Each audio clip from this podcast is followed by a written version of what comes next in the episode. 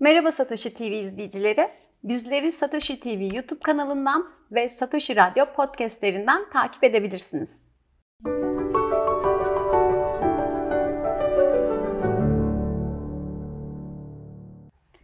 Bugünkü konuğum çok sevgili oyuncu Tülin Özen.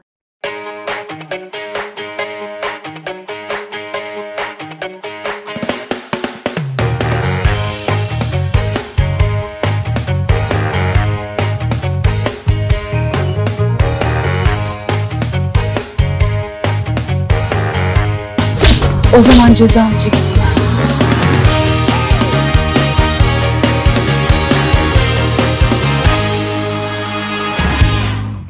Hoş geldiniz. Hoş bulduk. Nasılsınız? İyiyim. Sen nasılsın? Ben de iyiyim. Çok teşekkür ederim. Sizi daha çok tabii oyuncu olarak tanıyorum Ee, ve hatta böyle sizin işlerinizi takip etmek şey gibi benim için. Ya gündemde iyi ne var, izlenebilir ne varın cevabı gibi sizi takip etmek. Teşekkür Öncelikle ederim. ben bunun için teşekkür ederim. Yol gösterici oluyorsunuz yani oynadığınız herhangi bir işten keyif almamam mümkün değil gibi oluyor. Yani güzel. Bunları duymak teşekkür Gerçekten. ederim. Ben teşekkür Harika ederim. başladın. Bu, bu, bu bir şekilde yaptığınız işleri de e, derinlemesine sormak isteyeceğim. Ama öncelikle e, bildiğimiz yanınızın dışında e, şimdi Bahçe Galata'yı açtınız. Tansu Biçer ve Saim Güvenoğlu ile birlikte sanırım değil mi? Evet. Ve e, bir isminde podcast e, yayıncılığı e, sahipliği yapıyorsunuz. Hı hı. E, daha evvel film yapımcılığı yaptınız. Bir takım böyle sanat girişimi e, girişimlerinde bulunuyorsunuz ve bu girişimleri de sizi motive eden e, şeyler nedir? Bunu öncelikle merak ediyorum. Yani hepsinde arkadaşlık. Aynı yerden baktığımı düşündüğüm insanlarla beraber bir şey üretmek. Onun dışında aslında hani bir girişimcilik olarak ben göremiyorum Hı e, hı. bu yaptığım şeyi. Kendi doğallığında gelen bir şey. Arkadaşlarımın ihtiyaçları, o sırada benim ihtiyaçlarım ve e, talepler, Aa, yapalım mı gibi bir şey duymak bir arkadaşımdan bana bir sürü şey hadi yapalım demek için yetiyor oluyor zaten. O hadi yapalımı zaten tetikleyen arkadaşlar çok güzel olmuyor mu? Her şey yapılır gibi onlarla değil mi? Yani, sahnede hayattaki en açarız. güzel şey o galiba ya. Yani böyle arkadaşlar olması, bu arkadaşların da sana geliyor olması, onların da sana güveniyor olması, hem bakış açına hem de insan olarak sana güveniyor olması daha büyük bir hediye de yokmuş gibi aslında benim için. Kesinlikle. Kesinlikle bana da öyle geliyor. Ee, o zaman bir sahne e, Galata çok e, yeni e, açıldı. Böyle sene, seneyi devriyesi olmadı gibi bir şey değil mi? Oldu mu yoksa? Yani biz pandemiden önce açtık aslında. E, sonra Pardon. güzel pandemide kapattık, kilidimizi çevirdik. E, hı. arada işte benim kitap orada mıydı ya diye uğradığımız bir yer oldu pandemi boyunca. Ama bu Ekim itibariyle Bahçe Galata'yı e, faal hale getirmiş olduk. Evet ve e, orada mesela oyunlarınıza e, seçerken ya da e, bir takım konuk oyunlar da kabul ediyorsunuz. Onları e, ağırlarken nelere dikkat et- ediyorsunuz? Ne tarz oyunları daha çok e, ağırlamayı ya da oynamayı tercih ediyorsunuz? Oyunlarımızı nasıl seçiyoruz? Oyunlarımız aslında biraz mekanın e, küçük bir yer. Çok büyük bir tiyatro değil.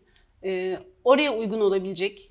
Dolayısıyla gelene de aslında gelen insanları da mutlu edecek bir yer olmasını istiyoruz. Yani bir yetersizlik hissi olmasın da tam bu kadar ihtiyacımız vardı zaten gibi oyunları tabii ki de davet edebiliyoruz. Zaten kendi oyunlarınız oluyor. Kendi oyunlarımız da oluyor. E, Nora'yı da öyle seçtik aslında. Evet. Dört kişi bir mekan, tek mekanda geçiyor. Bir tane kapı gerekiyor. O kapı da var. E, konusu ilgilendiğimiz bir konu. Sorduğu sorularla ilgileniyoruz. Veremediği cevaplarla da ilgileniyoruz. Dolayısıyla e, bizim için tam bir başlangıç oyunu oldu Nora 2. Evet Nora 2 zaten e, bir İp- İpsen'in Nora Bir Bebek Evi'nin yeniden yazımı gibi düşünebilir miyiz? Hani? Evet evet Amerikalı bir yazar. Yıllar sonra yeniden e, Nora'yı da çok sevdiği yerden, Ibsen'i de tabii ki çok sevdiği bir yerden e, neleri tutabilirim, neleri tuttuğumda hala güncel kalır bu tekst ve şimdi olsa ne sorular sorulur aynı konuya dair gibi yeniden bir yazımı aslında. Evet, ben bu arada Nora ile ilgili şöyle bir şey duydum. Yani e, e, İpsen onu yazdığında e, vakti evvelinde iki sonla yazmış. Çünkü e, zamanının ünlü Alman tiyatro oyuncusu kadın hayır ben bu şekilde oynayamam. Hani iki çocuğu olan bir kadın evini terk edemez. Benim sevenlerim işte hayranlarım ya da kimseye böyle bir şey gösteremem. Çok fazla tepki alırım diyerek gitmeyen bir kadın Nora yazmış İpsen. Ama sadece o temsilinde o şekilde oynanmış. Sonrasında bildiğimiz sonla devam etmiş. Kapıyı açar ve gider. Kapıyı açar ve gider sonuyla oynanmış. Bunu ben acayip ilginç buluyorum. Hani düşünsene böyle bir baskıya maruz kalıyorsun sen İpsen olarak.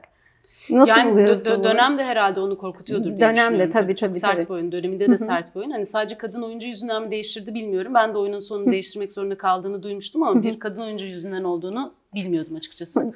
Dönemde dönem için çok yenilikçi bir şey tabii bir kadının e, gerçekten kocasını ve çocuklarını bırakıp ve bir olay yani fiziksel bir olay yok. e, Fiziksel bir şekilde tehdit altında değil, psikolojik bir tehdit altında hissettiği için o evi ve ben bu evde kendimi baş, e, gerçekleştiremiyorum deyip o evi terk edebilmesi yazıldığı dönem için müthiş ilerici Tabii. tabii ki.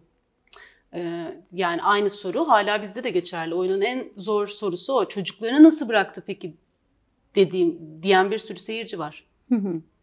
Benim seyircim beni her türlü sevecektir. İnanmışım ya da Benim beni zaten seyircim- öyle takan bir seyircim yok o kadar. Ya şimdi seni o kadar güzel işlerle izliyorum ki dediğim gibi bir şöyle etosa, bir başkadır'a gelirsek onun aslında dayanağı çıkışı bir tiyatro oyunu olan yine Berkun Oyun'un yazdığı güzel şeyler bizim tarafta değil mi? Evet çok basit bir versiyonu diyebilirim. Çok Yani daha gerçekten temel. özü çok çekirdeği köyden gelen bir aileyle şehirdeki bir ailenin bir şekilde e, karşılaşması gibi bir durumdu. Akabinde de bir başkadır da e, bir psikolog olarak e, seyrediyoruz işte seni. E, o tiyatrodan tabii bir çekirdek olarak düşünürsek tiyatrodan bir dizi haline sıçraması e, bu karakterin nasıl gelişti sende? Hmm, Aslında çok farklı şu anda. Yani tiyatronun tiyatrodaki tekstle anlattığı olayla şu anda anlattığı tekst hali çok bambaşka. Onun için de hani o buna evrildi gibi düşünmedim ben Hı. açıkçası. E, İki farklı o- karakter gibi mi düşündün? daha katmanlı burası aslında şu andaki dizi hali. Bir de hani oradaki karakterimin devamı değil bu bambaşka biri. E, İkisini karşılaştırarak şey yapmadım. Hmm, oynamadım. Öyle hissetmedim de açıkçası. Seni izlerken çok böyle tabii ki çok farklı roller ama hep bir doğal bir hal var yani. Bir şey söylerken gerçekten öyle düşündüğün için söylüyorsun gibi ya da işte o kız kardeş kavgasında ne şahaneydi. Gerçek bir kavga izledik ya da her şeyde hep gerçek anları izliyoruz. Bunu böyle nasıl yapıyorsun? nasıl bir çalışma içine gi- giriyorsun? Birazcık aslında bunu talep eden işlerde oynuyorum. Ee, Ben de hep bunu mu tercih ederim, ede- ettim, ediyorum onu da bilmiyorum. Benim tercihlerimle de alakalı tabii ama e, biraz talebin de o yönden geliyor olması, orada monitörün başındaki insanın da bu gerçekliği tercih ediyor olması tabii önemli bir durum orada. Onun dışında da benim hoşlandığım şey de o galiba. Bir de tabii farklı oyunculuk deneyimleri e, oluyor. İşte maske tiyatrosu, fiziksel tiyatro, dramatik tiyatro. Bunları biraz böyle onları deneyimlemek için e, mi seçiyorsun? Hani ne kadar böyle farklı şey denesem o kadar e, açılırım, öğrenirim gibi bir yerden mi yoksa yine "Hmm, istiyorum yani öyle içim öyle istiyor gibi mi? Ee, Yani onlar da aslında döneminde karşılaştığım insanlarla alakalı. Hmm. Çok o zaman insan da Durumlar, evet. temelli bir Evet ama gidiş var. Şöyle Hı? de bir şey var tabii. Aslında ihtiyacım olanı ararken karşılaştığım insanlar. Birazcık Hmm. da hani onlar biraz birbirinin içine girmiş şeyler sanki hani bu arayışta değildim ama bir anda bir dans tiyatrosu bana sunuldu gibi bir şey değil. Hani dans dersi genelde oyuncuların çok da ka- yani kaçtığı bir dersken ben hani onun böyle bir numaralı neferi falan gibi davrandığım zamanlar oldu. Çünkü dansın o e, kelimelerden bağımsız ifade hali Hı hı. oyunculuk olarak bana çok şey kattı diye düşünüyorum.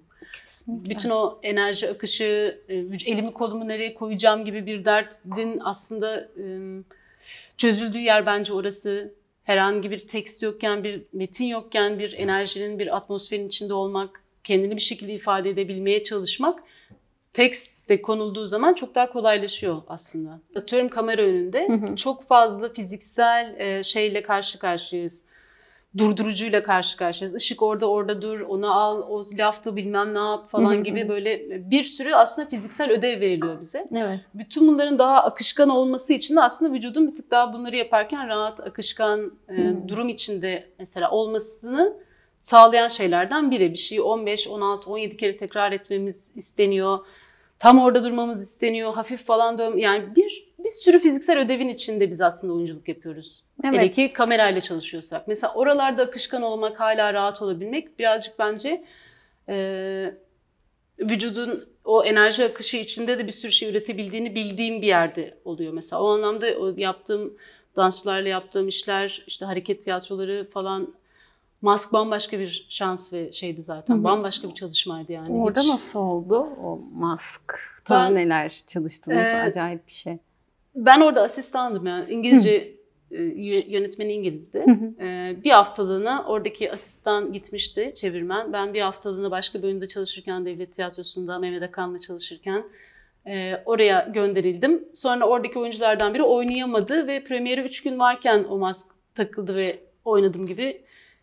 İnanılmaz şanslı ve inanılmaz zor bir şeyin içine girdim aslında. Teknik olarak anlatacak kadar bir eğitimim yok. 5 sene oynadım Ama yap- tiyatrosunda yapacak kadar. yapacak kadar var ama bunu e, nasıl dillendirebilirim bilmiyorum. Hani gerçekten orada abilerim, ablalarım sağ olsun, yönetmenim sağ olsun gibi müthiş oyuncu arkadaşlarımın desteği, e, gençlik şuursuzluğu, e, sanki DT'nin devlet tiyatrosunun bana çok ihtiyacı varmış gibi bir bir neferlikle yaptığım şey aslında yani şimdiden baktığımda çok zor bir şey yapmışım. O zaman öyle hissetmiyordum. Aslında şeyi ge- geçtik e, yani onu hiç dillendirmedik ama e, sen İTÜ'de mühendislik okuyordun Hı hı. ve e, sonra durdun İTÜ'yü bıraktım. İTÜ bıraktın ve Yeditepe yani- oyuncularında. Yeditepe Tiyatrosu. Yeditepe Tiyatrosu'nda. Pardon. Üniversite. Üniversitesinde tiyatro bölümünde okudum. Hı hı. O an nasıl oluyor? Yani yok ben artık ben mühendis olmayacağım gibi mi geliyor? Ben mühendisliği çok seviyordum. Fizik, matematik. Bunları yapmayı çok seviyordum. İTÜ'ye gidip de e, katlı integrali artık anlamadığımı kendime itiraf edene kadar. Yani Of, e, o da nedir yani? evet benim için şey bir başarısızlık tabii ki. Çünkü gerçekten çok seviyordum. E, bütün bu hani bir formülün nereden çıktığını anlayabiliyor olmak, böyle düşünebiliyor olmak bunlar bana hep çok eğlenceli geliyordu. E, ama sonra e, katlı integralin uzayda ne ifade ettiğini asla anlamama noktasına gelince dedim ki Tülin sen burayla artık iletişim kuramıyorsun. Hmm. Ee, aslında birazcık sadece oyuncu olmak için değil, e, orada kendimi bulamadığım yerden de bıraktım gibi bir şey oldu. Sonra burada mı bulduğunu hissettin? Tiyatro zaten yapıyordum. Hı. Bu yapmak istediğim bir şeydi. Hı Biraz yaşım da geçiyordu konservatuarlara girmek için. Hı hı. Yaş sınırı vardı e, gireceğim konservatuarlarda. Onun için o sene bırakmam gerekiyordu. O da e, biraz sıkıştırdı. Ve tiyatro yapmak da istiyordum yani. Hani böyle sanki mühendisliği bakınca boşta kaldım tiyatro yaptım gibi bir şey değil tabii ki bu Hı hı. ama e, İTÜ'yü bırakmak da sadece oyunculuk yapmak istiyorum gibi bir şey değildi benim için.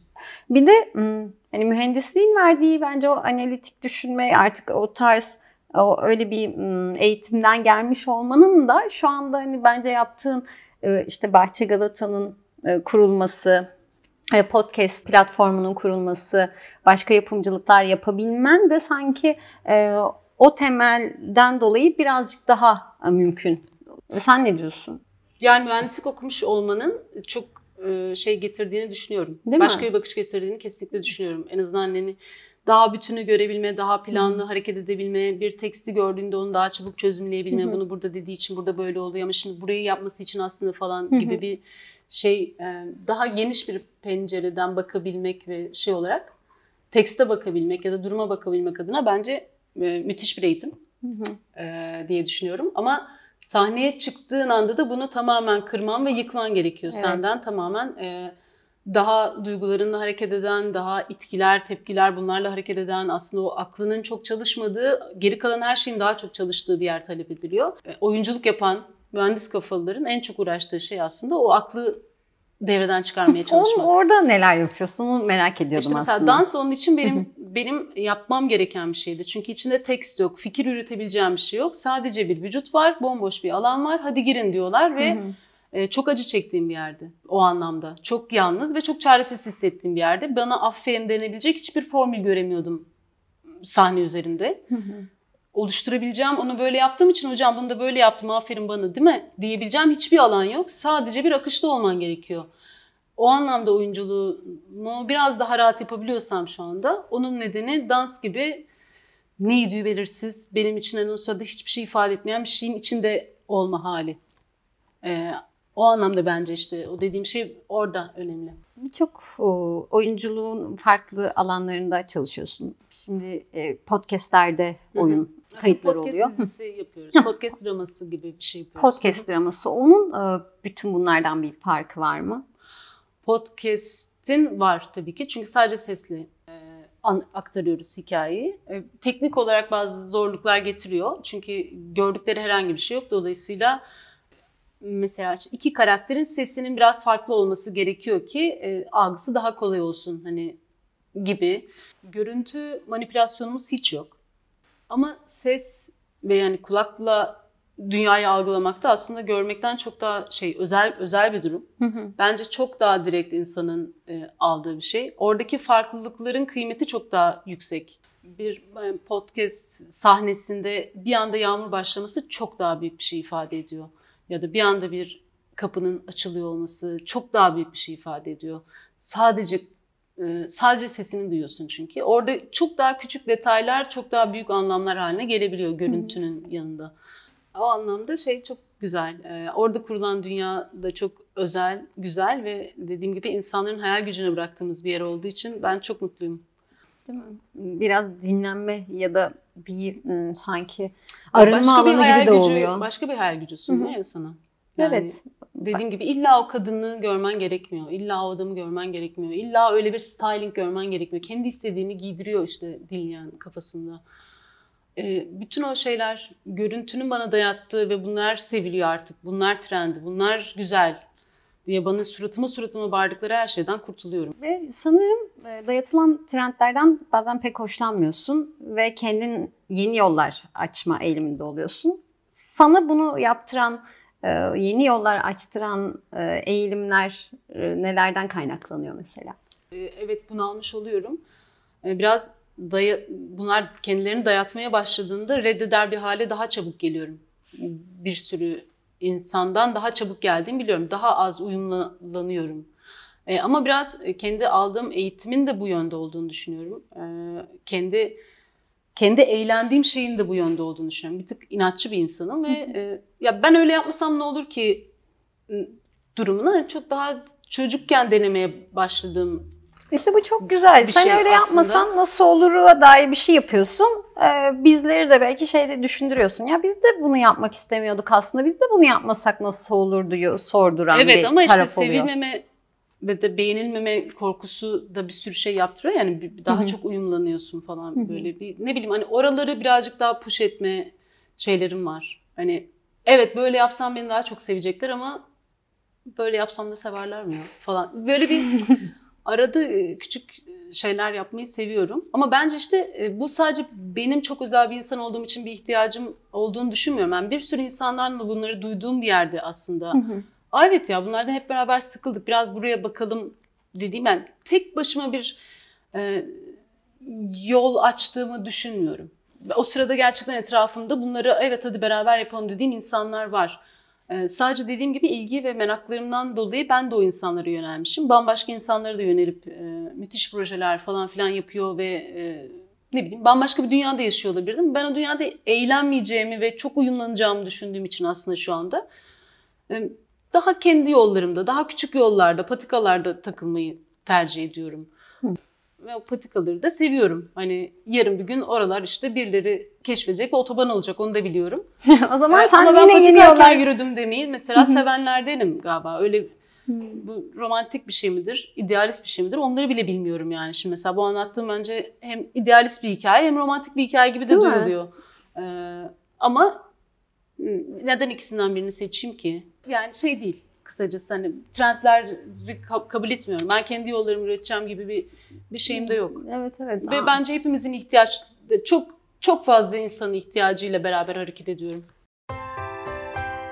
Şeyi soracaktım. 2005 yılında Semih Kaplanoğlu'nun e, filmiyle ilk filmlerinden sayılır değil İlk mi? filmim. Ha, ilk Hı hı. filmin pardon. İlk filminle ödül almak şahane bir şey ama bir yandan da sanki böyle bir şey yüklüyor gibi. Yani artık ödüllü oyuncu. Sen de mesela bile herkes belki şey diyordu o zamanlar. öd- ödüllü oyuncu. Yok çok insan Yok farkında mu? bile değildi benim Değil ödül miydi? aldığımın. Ha. Yani Antalya o zaman o dönemde böyle çok parlatılan bir zamanda değildi zaten. Ben bir haftalık ara ara bir gazete haberi kadardım yani öyle çok büyük bir şey etkisi olmadı. Meslektaşlarımdan tamam aldım gibi bir his geldi. Yani e, geniş o Antalya'nın geniş bir jüri dönemine denk geldim ben. Ee, ve orada bir meslektaşlarım tarafından tamam hadi sen de gel oyna demişler gibi bir his geldi. Hmm. Bir de e, benim ailemde herkes mühendis dolayısıyla benim yaptığım bu ben mühendisliği bırakıyorum oyuncu olacağım şeyinin hafif bir cevabıymış gibi oldu. Çünkü tabii ki çok hoşlanmadılar oyuncu olma isteğimden. Ee, hiç bilmedikleri bir şey. Ee, çocuklarına verebilecekleri hiçbir tavsiye yok. Hiçbir şekilde yanlarında yanında duramayacaklar falan filan gibi bir bilinmezliğin içine girdim ben. Onlar da kaygılılardı. Ee, ödül alınca rahatladılar. Aa iyi bari hani kız bir şeyler yapabiliyormuş gibi bir, bir his oldu. Oradan da rahat rahat oyunculuk yapar hale geldim. çok da güzel çok olmuş. çok iyi bir şey yani o anlamda. Ödül almak hani bir sürü ben oyuncu olacağım diyen çocuk için böyle bir aileye tatlı bir cevap gibi oluyor. Birkaç Bitcoin sorusu sormak isterim. Tamam. Bitcoin'i ne zamandır tanıyorsun? Ne zamandır duyuyorsun? Bana sorsan 10 yıldır duyuyorum gibi geliyor ama çünkü yakın çevremden al böyle bir şey acayip olacak falan gibi çok fazla e, laf duydum ve Hiç merak edip böyle baktın mı? Hani ne düşündün? Ee, peki bu Bitcoin konusunun konuşulduğu değişik yerlere şahit oldun mu? Değişik masalarda, değişik Çok. ortamlarda. evet nereden biliyor acaba bu kadar deyip de saatlerce dinlediğim Ya. bir sürü arkadaşım oldu. Ya biz bir de set sette mesela en çok dizi seti yapıyorsan Bitcoin konuşuluyor. Hmm. Orada hani E, e, güzel zaten.